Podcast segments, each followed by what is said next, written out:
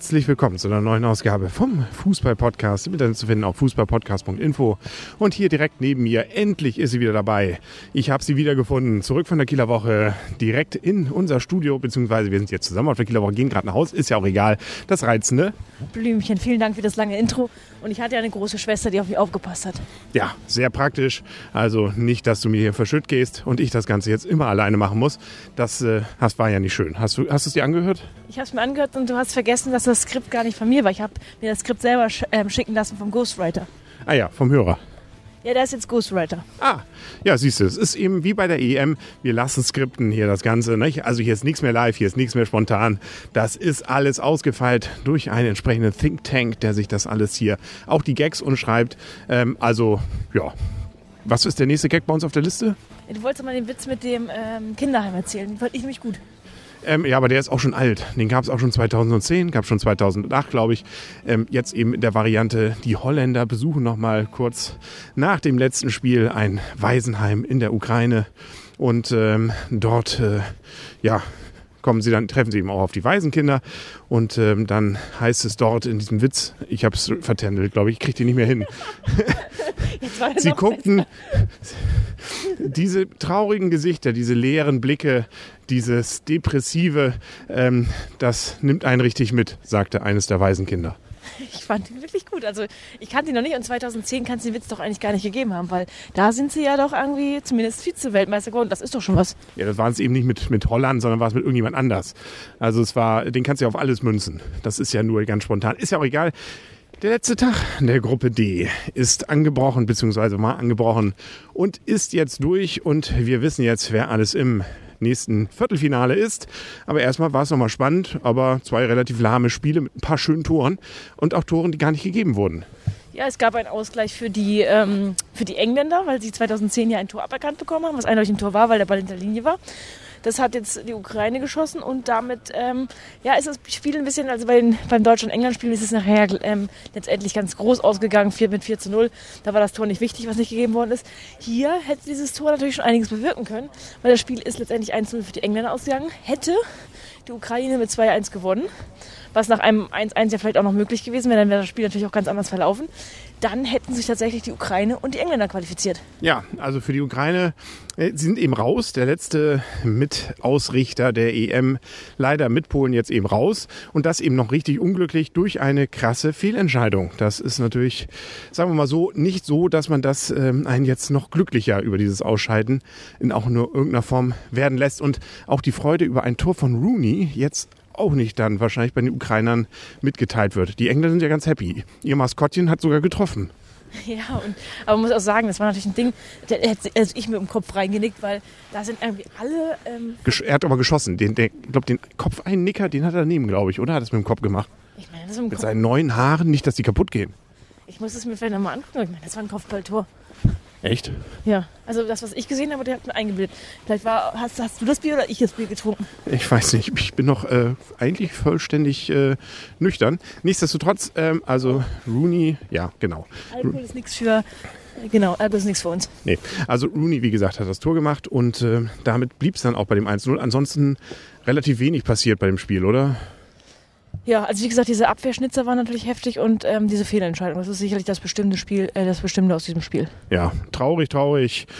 Ah, ja, ich hätte es den Ukrainern ja gegönnt. Nicht? Also ich hätte es auch den Polen, Polen gegönnt. Aber ich hab, muss auch sagen, ich habe es den Engländern auch gegönnt, weil sonst ist meine Schwester traurig. Ja. Da sie gestern auf mich aufgepasst hat, muss man ja auch für England sein. Ja, und, und für wen es auch traurig ist, dein Geheimfavorit hat zwar getroffen und auch richtig gut gespielt, die Schweden, nutzt aber nichts. endlich mit dabei. Jetzt legen sie richtig los. Genau, zu Hause vom Fernseher. Ja, ja, Sie haben jetzt auch gesagt, Sie haben, ähm, schließen sich dem Boykott an, was ja auch die ähm, Niederländer machen, dass sie gesagt haben, nein, sie reisen jetzt ab, sie ähm, boykottieren jetzt die EM. Genau, das greift um sich sozusagen, diese Boykottwelle. Aber ähm, insbesondere eben ein, ein richtig tolles Tor durch Ibrahimovic, ne? den alten Schweden. Also mit so einem äh, seitlichen Fallrückzieher ähm, muss man sagen, ähm, klasse Tor. Also vielleicht das Tor der EM. Ja, das werden wir sicherlich noch wählen, aber es kann natürlich noch, noch schönere geben. Aber was ich noch sagen wollte, unsere Theorie mit dem R ist jetzt vollständig ähm, ad acta gelegt, weil Ronaldo trifft ja mittlerweile und Rooney auch. Also die Rs sind gar nicht mehr so schlimm. Nur Robin trifft nicht. gut, aber das war auch nicht zu erwarten.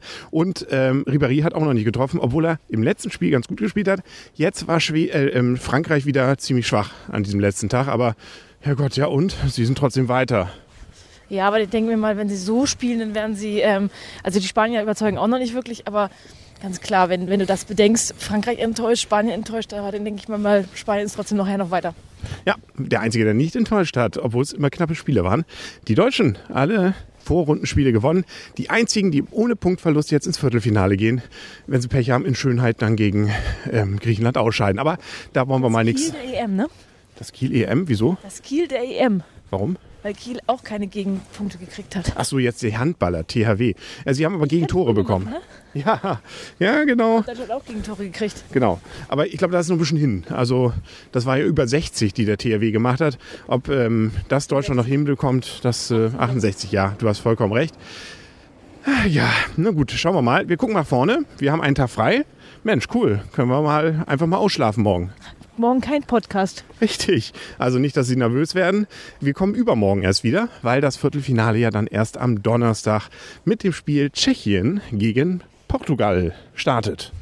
Genau, und ja, sind wir sehr gespannt. Ich glaube aber, ähm, dass es auch, ähm, dass sich die Gruppe B komplett durchsetzen wird im Viertelfinale. Ich hoffe es einfach mal, ähm, weil ich fand, die Portugiesen jetzt, ähm, sie haben sich sehr gesteigert und ich denke mir mal, die Tschechen haben mich noch nicht so wirklich überzeugt. Das wird ähm, für Portugal ausgehen.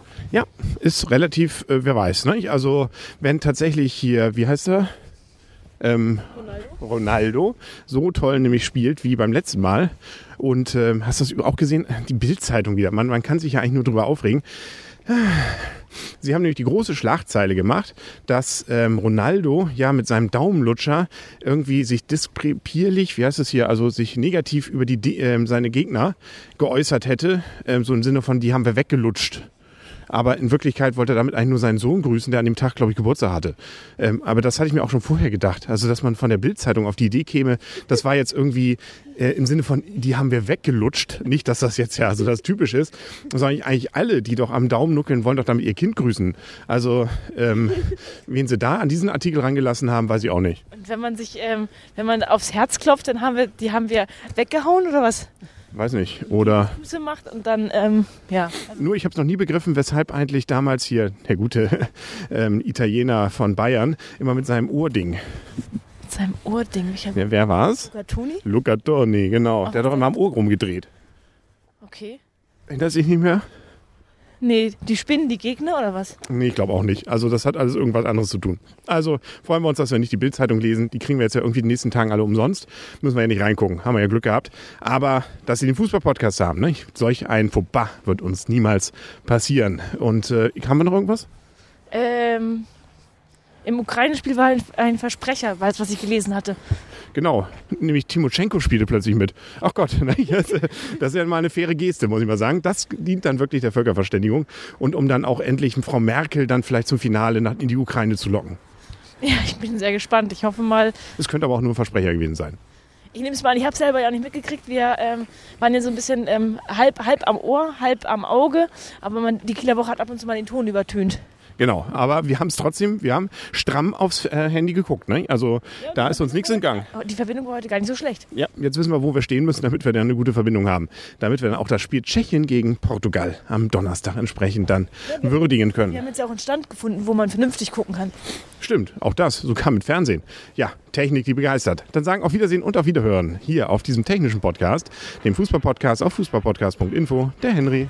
Und das Blümchen, gute Nacht. Gute Nacht und guten Morgen und tschüss.